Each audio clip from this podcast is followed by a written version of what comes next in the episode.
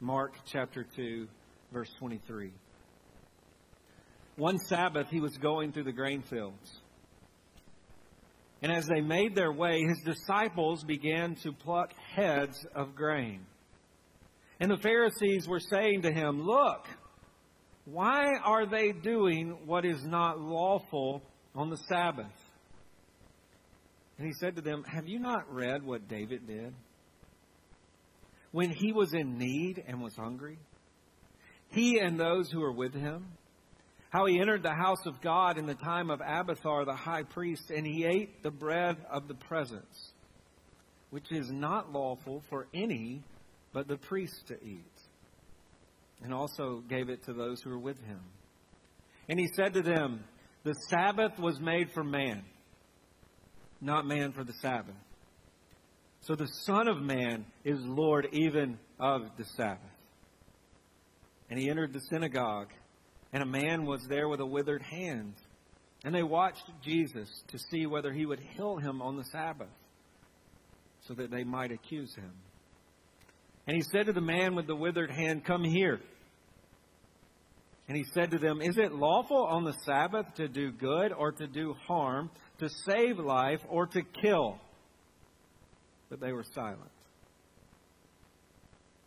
And he looked around at them with anger, grieved at the hardness of their heart. And he said to the man, Stretch out your hand. And he stretched it out, and his hand was restored. And the Pharisees went out immediately and held counsel with the Herodians against him, how to destroy him. Oh God, we pray today that you would teach us by your Spirit according to your word. God, you have given us this word today so that we would rest. And we would rest in Christ. We would look to Christ as our payment for sin, our righteousness that we need before you the promise of eternal life and rest. It's only found in Him. And many of us come to this moment and we are working and we are anxious and we are trying to do so many things and be so many things and we're worn out. And yet your gospel speaks rest. It brings rest. It gives rest. Rest in flesh and blood, whose name is Jesus. May we look to him today. In Jesus' name we pray. Amen. May be seated. Soon after our first child was born, uh, Titus, Danae and I found ourselves in a season in life where she needed to finish up some responsibilities at a where she was working at a job and I needed to finish up a degree. I was in Bible college and had not graduated yet. And so before she would eventually come home and, and stay with the kids full time, we, we found ourselves in this season where uh, she would go to work and I would stay home with Titus during the day as a baby. And I would spend that time studying and writing papers and reading. And Titus would lay around and sleep because that's what that's what that's all babies do, right? Or or so I thought. Thought this was going to be easy. He's going to put him to the side, and I'm going to read, I'm going to write, and I'm going to finish things up. I still remember we had him on a schedule, and I still remember the times during the day when I would put him down to sleep, and he was supposed to sleep an hour and a half at 9, 12, and 3. And I had it all figured out. I'm going to have four and a half hours to study while Danae is at work, and it's going to be great. It's going to be glorious. I'm going to get this done. She would get home at 6, and then I would go to the church where I was serving and, and work in the evenings there. I mean, how hard could this be? This is the perfect time to get all of this done. Well, the reality is it was very hard. It was very difficult.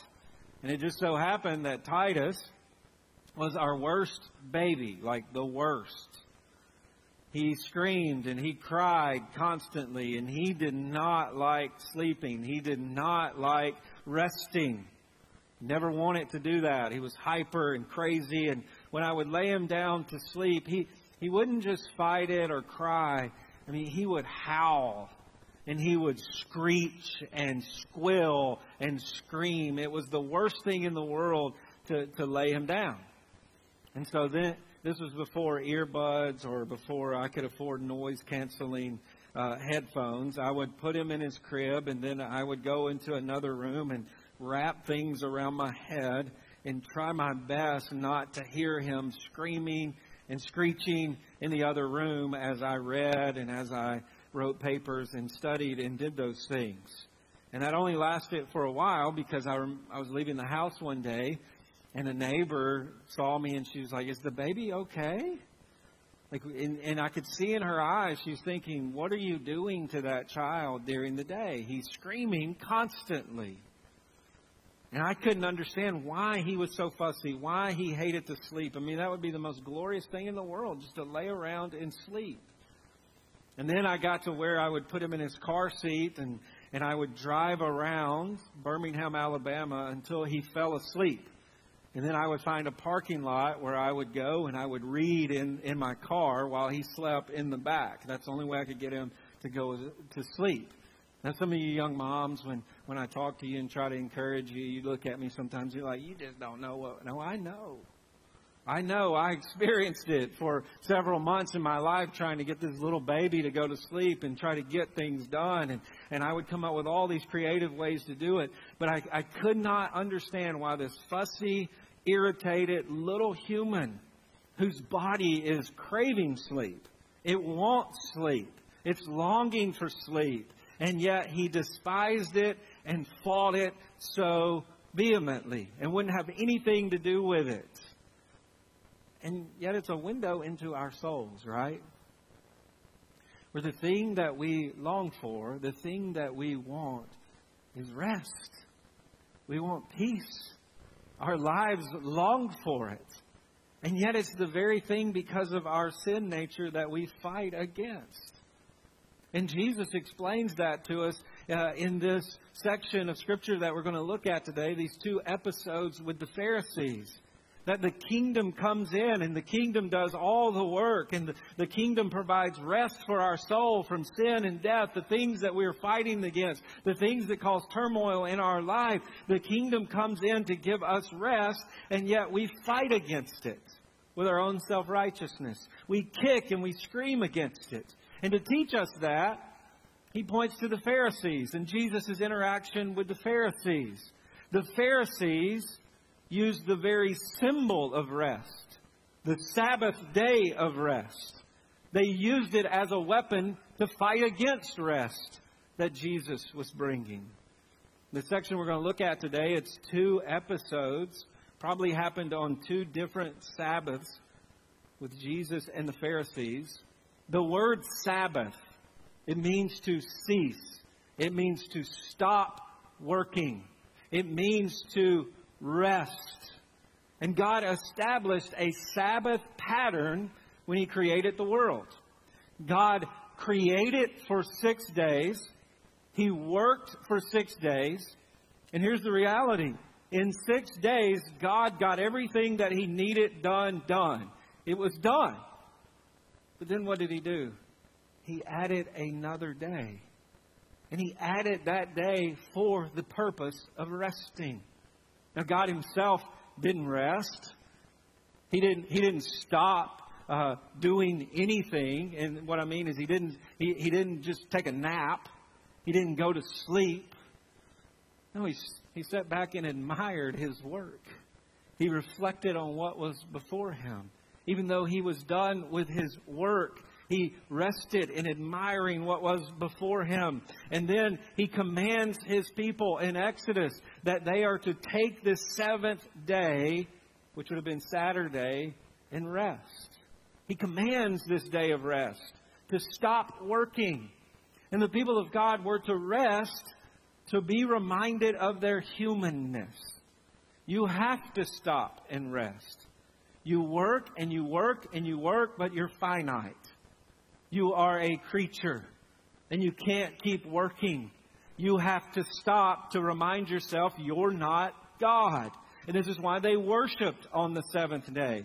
They stopped from their work to worship God, to be reminded that they have a creator who has made them his people. And they were reminded of his promises in worship. Which means they were to stop work and trust God. That's what the Sabbath was about. Can you imagine leaving your fields going, man, I just didn't get everything I wanted accomplished today on Friday. But tomorrow's the Sabbath. We don't work on the Sabbath. And walking away from things that you thought you needed, which you thought you provided for yourself, but you had to stop and you had to remember God's going to take care of the cows. God's going to take care of the fields. We stop and we trust Him because He's the one that is providing for us. And on the Sabbath, all Jewish theology and practice came together in worship. It was their day. It was the symbol of who they were. God was working. God was providing. And we stop and we celebrate His presence and we stop and we remember that. Now we apply that same principle to the Lord's Day, Sunday.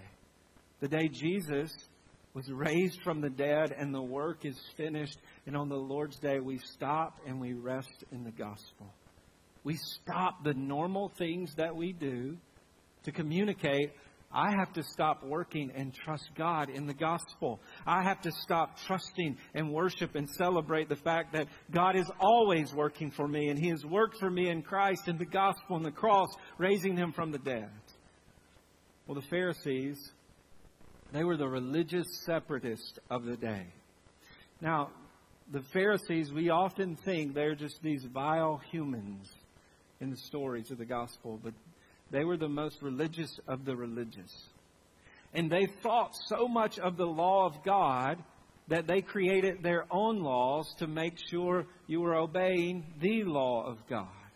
They did what was described as hedging around the law.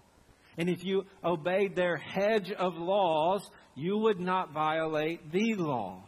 But the problem is they came up with so many laws and they came up with so many traditions and they came up with so many codes that hedged around the law, you didn't see the law. All you saw was their tradition. All you saw was their codes. And that, that became the law of the day, specifically with the Sabbath. There's one book, it's about 25 chapters of codes that the Pharisees took and applied just to the Sabbath day. There have been teachers who have spent years studying just one chapter of this book with the laws of the Sabbath. They had it down to how many steps you could take on Saturday, on the Sabbath. Around 3,000. There were no Fitbits. You just had to count them. Or you had to measure and mark off. This is how far you can go and no further. And so often what they would do is on Friday, they would prepare a meal and they would take it 3,000 steps away. And then if they wanted to go to further than 3,000 steps, they would stop. They would eat this meal, consider that rest, and then take 3,000 more steps. They had it down to the exact weight you could lift of anything on the Sabbath, and it was the weight of a dry fig. They had rules for how you prepared food. They didn't believe your food, the consistency of your food could change, but so much on the Sabbath. They had it down to how many bites you could chew on the Sabbath. And their presence on the Sabbath was overwhelming. This is when they came out to play. They were police of the day. They walked around to make sure no one was disobeying their rules, and everyone complied. Even the Sadducees, who hated the Pharisees, complied to their rules. How are we going to argue with these guys? Everyone but Jesus.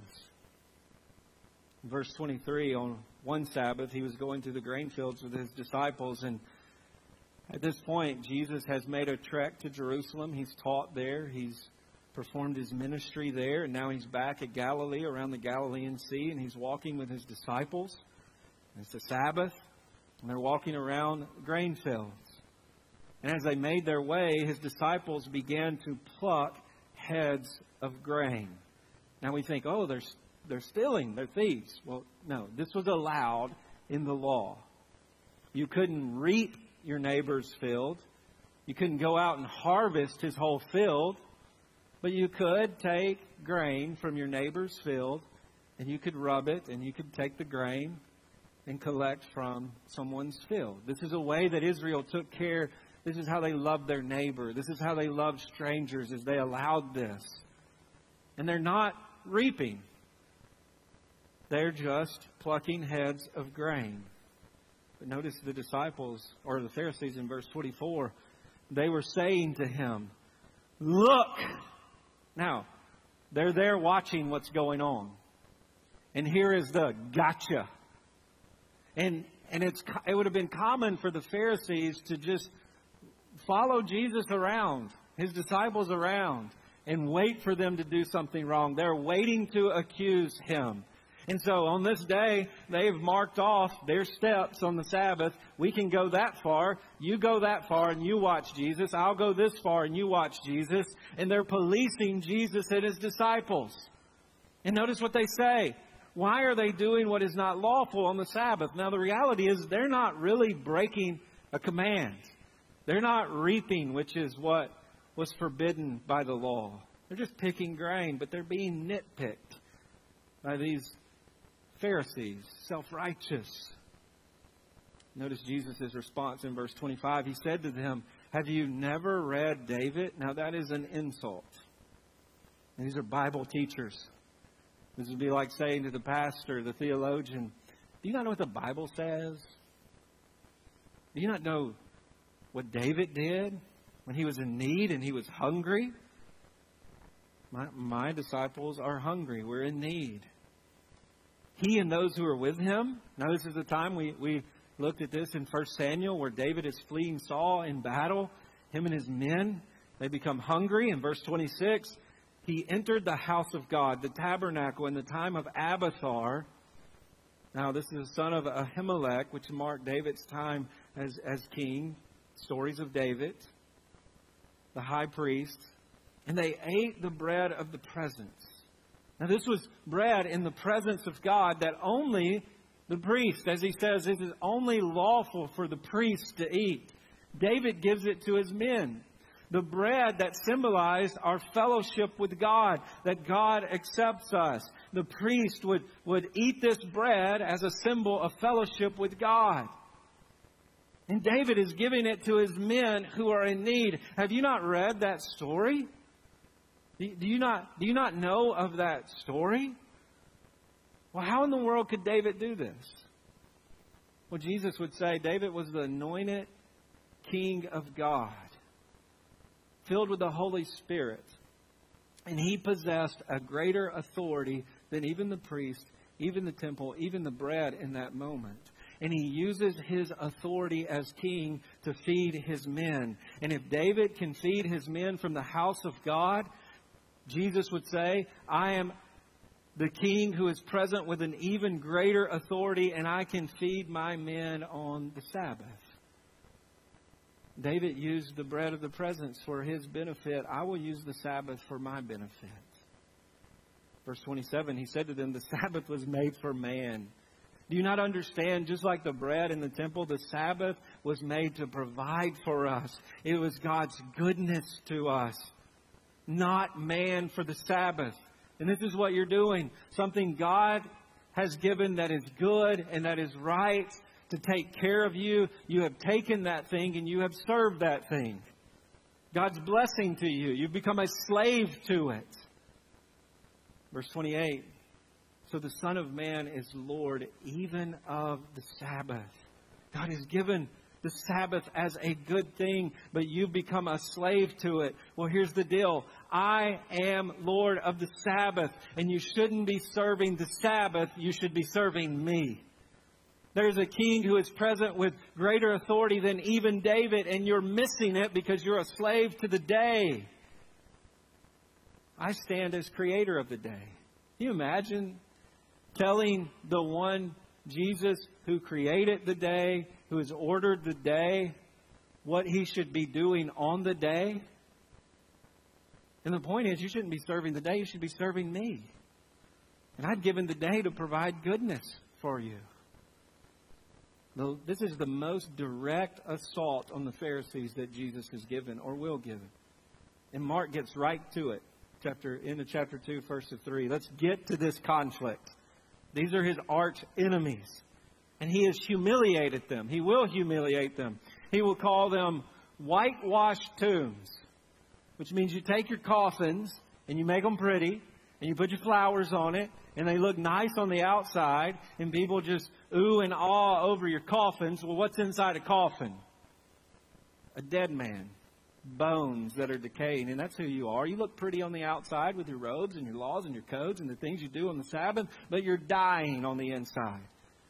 You're like a multi million dollar house, and it's pristine, and everybody thinks it's beautiful, but it's being eaten by termites, being eaten by your self righteousness. Jesus would claim to be God. He would say, The Father and I are one, and the Pharisees would seethe. They would gnash their teeth. This is blasphemy. But Jesus gets to the point here and he says, The day that you are slaving for, the symbol, what is your identity here? I am Lord even over that day.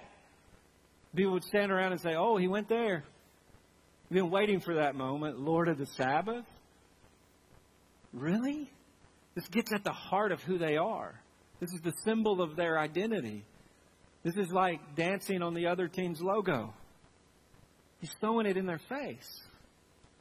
He's getting to their hearts. He says there's something greater than the law, the temple, the Sabbath that is present. And when the giver of the law, the temple, the Sabbath is present, you don't keep slaving after those things, you serve the Lord of those things. And the day that was to make them stop and say, We are not God, was causing them to miss God. Think about that. The symbol of their identity became a tool for their idolatry the Sabbath. And I wonder, as a Christian, is the symbols of your identity as a Christian, have they become tools for self idolatry?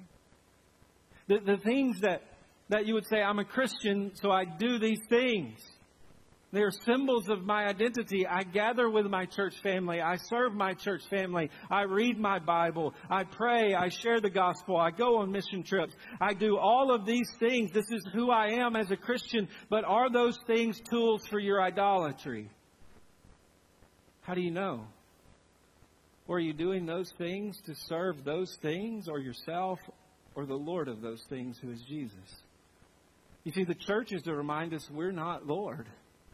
We look around here on a Sunday morning and we sing these songs and we gather here to be reminded we're not Jesus. We're not the Savior. The Savior says, I will build my church and the gates of hell will not prevail against it. Look around at what I'm building. Be mindful of what I'm building around the world. And yet we will gather here and build for ourselves a resume. We will gather here and build for ourselves a status. One of the things that goes on in Christian Christians' lives so often I see it is they, they go to work and they go to school and even in their home and their job, they're trying so hard for status and it, it's not what they thought it would be and they're not who they thought they would be. And so they take that craving for status and a name and they show up at church and so I can't do it there so I will do it at church and they begin to serve more than anybody else. And they begin to do so many more things than anybody else does. So they build, they, they work themselves up the spiritual ladder and they're at the top and they get what they want.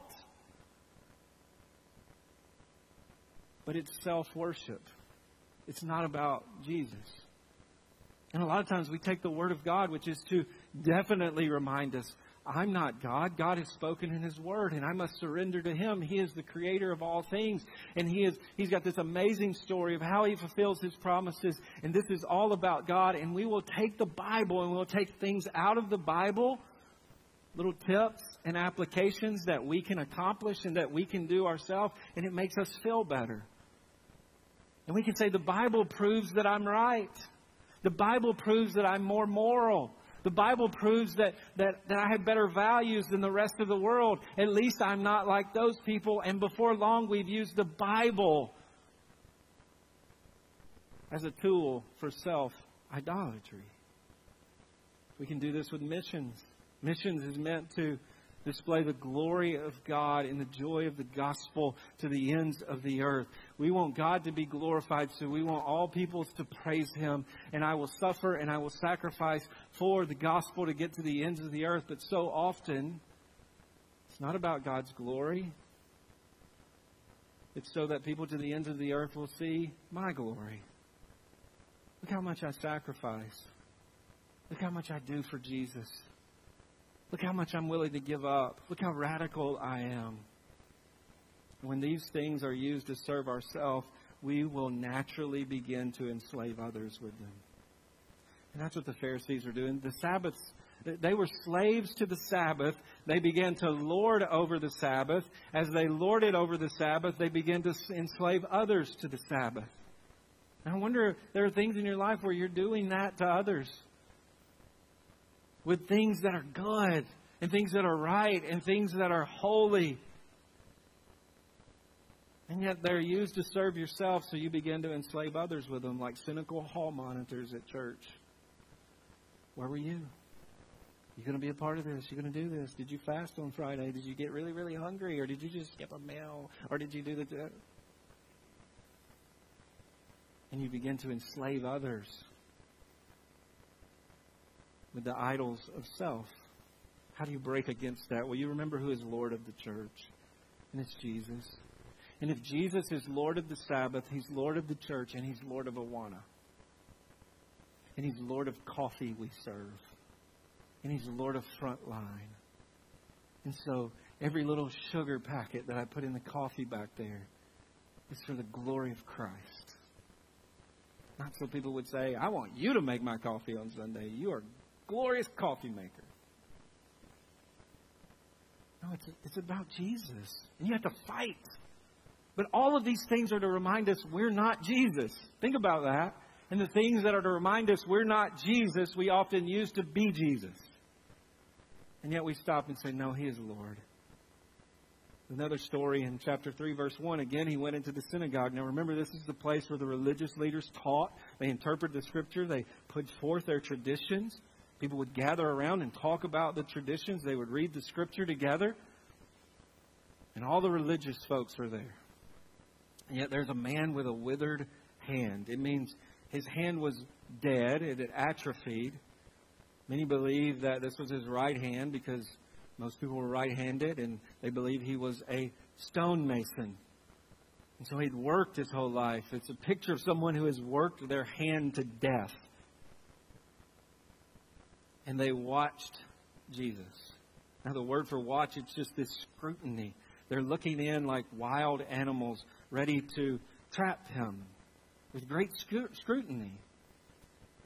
I'll never forget the the Sunday where we were uh, when we had had just do we're just doing virtual services here, and we we gathered here. We were just getting used to how how this thing worked, and this place was empty, and we're up here, and we're really trying to to do the right thing. I'll never forget opening up Facebook message and and seeing little twits who were critiquing the distance between our band up here. And they were saying, I don't think those people are six foot apart. And I saw them talking to each other without masks. And I remember opening that up and going, oh my word. At first I was like, wow, we need to spread out. Then I was thinking, no, let's get closer together. Let's invite more people up on the stage. Let's pa- Jesus kind of does the same thing here. So I was being Christ-like. But they're watching with great scrutiny to see what he will do. Will he heal this man on the Sabbath? And notice it so they would accuse him of breaking the Sabbath. And this is exactly what Jesus does. If you're here to scrutinize me, if you're here to accuse me, well, I'm going to give you a great opportunity. Verse 3 He said to the man with the withered hand, Come here. And again, Mark emphasizes these moments with Jesus, follow me, where it's just this abrupt moment.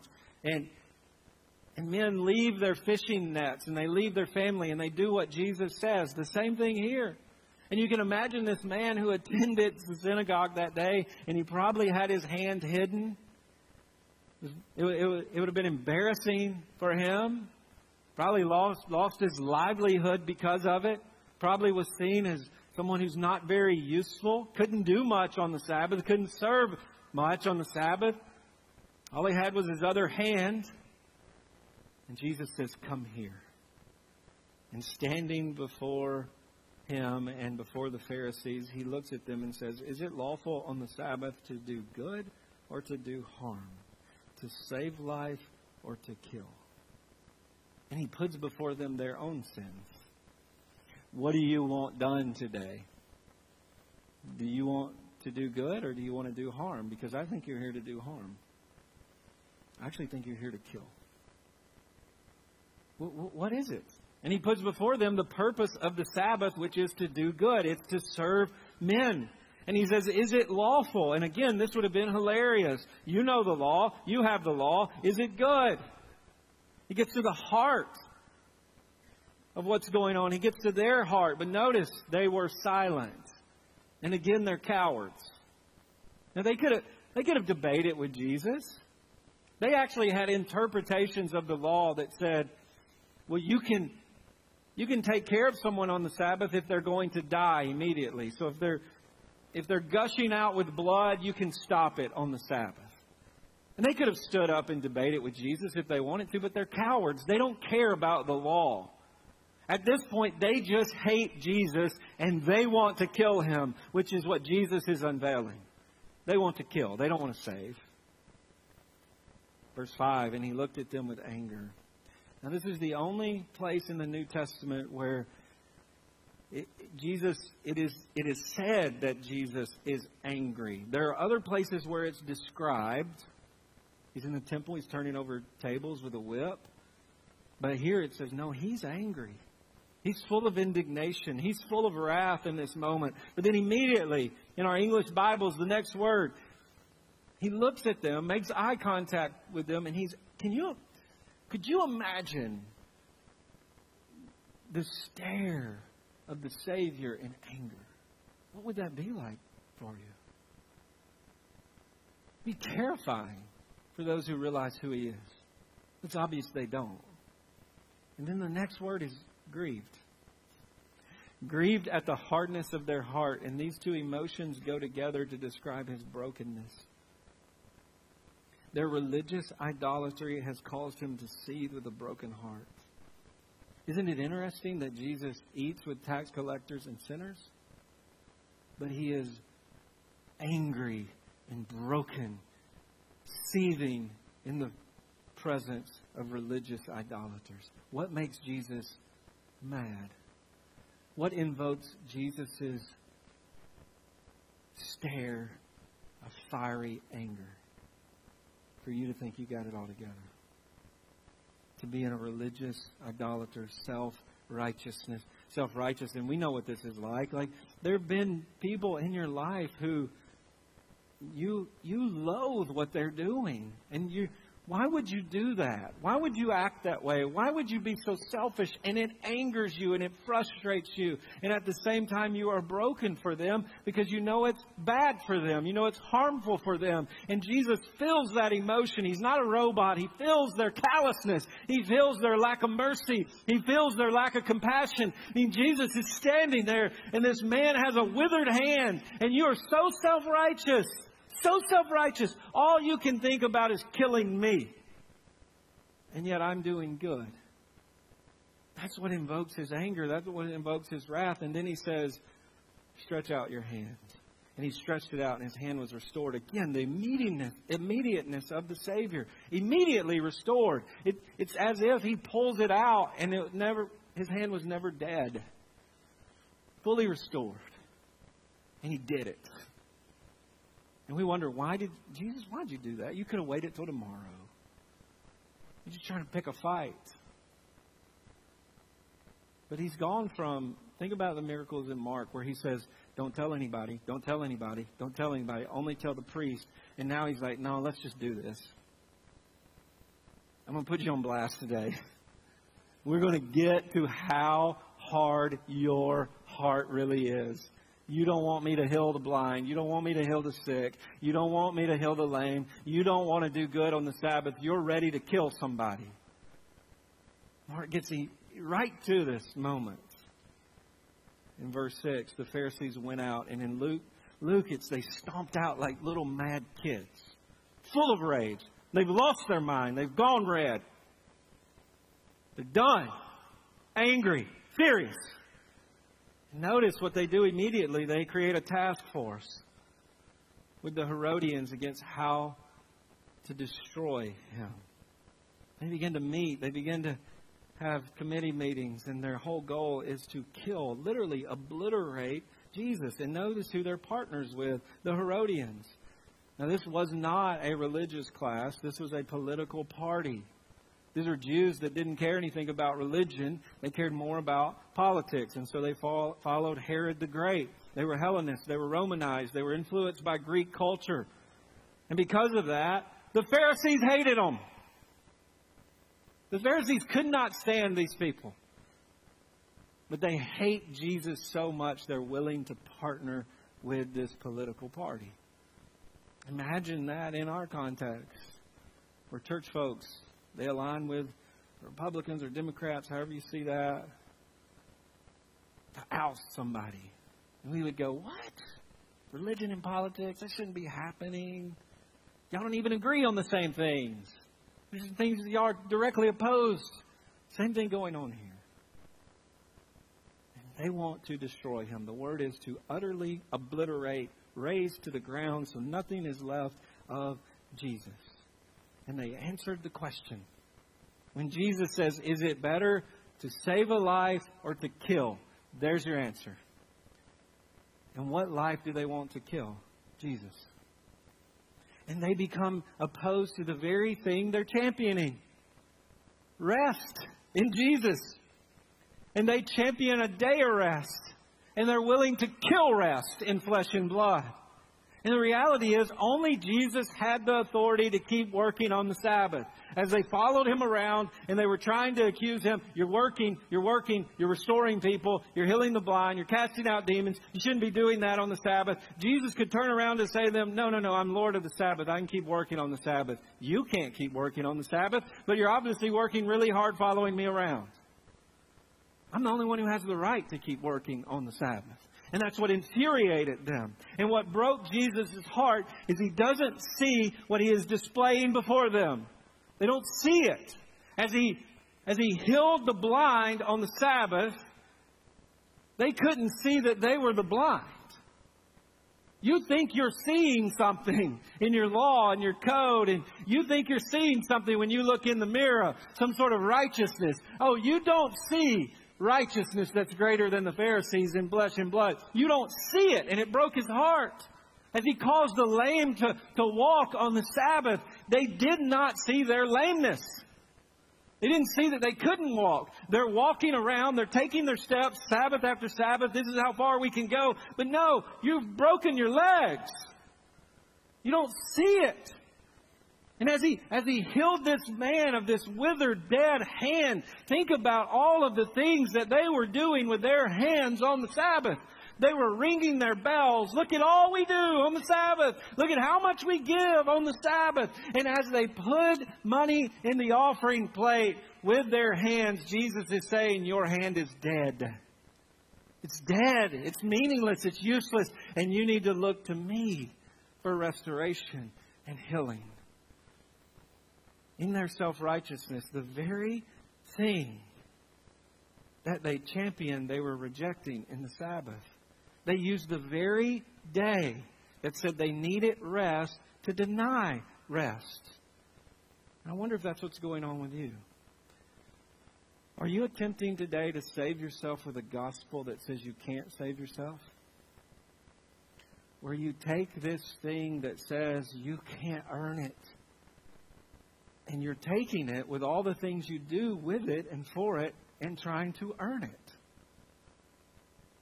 You see, you see how easy that is to do? And most often, no one else around you can see that going on but you. But are you blinded by self righteousness? With lame legs, you're going on mission trips, you're preaching sermons, you're serving in the student ministry and you're acting like you're earning a heaven while you tell other people they can't earn heaven. Do you see how that can happen in self righteousness? With dead man's hands, you put money in the offering plate to send the gospel around the world There are people right now in pagan religions, and they are offering up prayers and incense before idols just out in the middle of nowhere. It's going nowhere. No one's going to hear their prayers. No one's going to answer their prayers. And yet they think by offering prayer after prayer after prayer after prayer, someone is going to hear. And they're trying to earn something before a pagan God. And you're sending money to tell them they can't earn it. And while you do, you think you are earning it. That's just as pagan as what's going on there. You get it? It's pagan idolatry. And the idol is the person you see in the very mirror. You can teach Bible studies on the imputed righteousness of Christ. You know what we mean by that? It's one of the most important theological concepts you can talk about. And it's the fact that Jesus lived a perfect life. It's not just that Jesus died for your sin, he lived a perfect life. He never sinned. He always obeyed. And when you believe in Him, His righteous life is credited to you as if you always obeyed and you never sinned. And you can unpack that in amazing ways, and people will be in awe of that. But you, in unpacking that, can believe you're earning the righteousness that you're saying you cannot earn. You see how scary that can be, and how self righteousness can creep in into our lives, even to those of us who say we believe the gospel. With blind man's eyes, we can gather here and sing nothing but the blood. But we can think by singing nothing but the blood, we're adding to the blood. And so, what do you do? I would say if that's you, you're probably a fussy, irritated little baby who needs to lay down and rest. And I got good news for you. Jesus kept working on the Sabbath until one Friday. Until one Friday evening, and he stopped working and he said, It's finished. And he died on the cross. As we have just heard sung, his body was placed in the ground. And there was one Sabbath where the Pharisees who following him around, they, they couldn't say, Oh, you're being a Sabbath breaker today. You're working on the Sabbath. No, he was resting on the Sabbath. He was dead because he paid the penalty for your sin. As a Sabbath breaker, he was killed by those who longed for a Sabbath and championed a Sabbath. He was crucified and tortured. They got their way. They answered the question. They killed him. Wiped him off the face of the earth to rest in the ground for three days. Jesus rested in your place for your sin. But the reality is, God didn't stop working. God raised him from the dead. He's at the right hand of God. And he calls you today to rest in him. You see, what I've noticed over the years is a lot of people, they get to points in ministry and they, they do get burned out. And I want to be very careful. When I, there, there are things that we're involved in and we do them and we do them and we, we begin to, we get to wear down. And it's good to switch ministries. It's good to do other things in the context of the church when you when, when you get quote burned out and you don't feel fresh doing those things. That that's a good thing to do. But so often I talk to people who get burned out and they've forgotten why in the world they're doing it. They, they're just showing up. They're going through the motions and they forgot there is a Lord of the church. There's a Lord of this thing that I'm doing. And they got to remember why they're doing it. It's not to stop doing the good thing. It's not to stop serving. It's to stop serving yourself through the good thing. We never stop serving Jesus. No, we, we stop serving ourselves as we serve Jesus. And one of the more tragic things that I've seen so often in the life of the church is we come and we adapt to a culture and we start doing good things for Jesus and we, we just take on the appearance that, that of the things that we do. And I can't tell you the times where I've sat down with Christians who are the most active in the church, and I look them in the eyes and they say, I'm not a Christian. I'm not, I've been doing Christian things to try to earn my salvation. And I, that's what I've been doing. They, they thought by being a part of the church they would find rest. And if I do this, I'll find rest. And if I sing this song, I'll find rest. And if I say these things, I'll find rest. And it's not working, but they keep doing more and more and more and more and more and more. And that breaks Jesus' heart. And so we don't want to stop serving Jesus. We want to stop serving ourselves and enjoy Jesus. And so we stop kicking and screaming. And we lay down in the cross. We say, Only you could pay for my sins. Nothing. I can't add to that, Jesus. Your death in my place, judgment, wrath of God poured out upon you. I can't do that. You rest in His righteousness, His perfect life. I can't add to your righteousness. You've been raised from the dead and you're working on my behalf now, and I trust you in everything that I do from this moment on. It's not to obtain victory, it is to sing in the victory. Stop kicking and screaming against the Savior who rested in your place. Rest in Him today.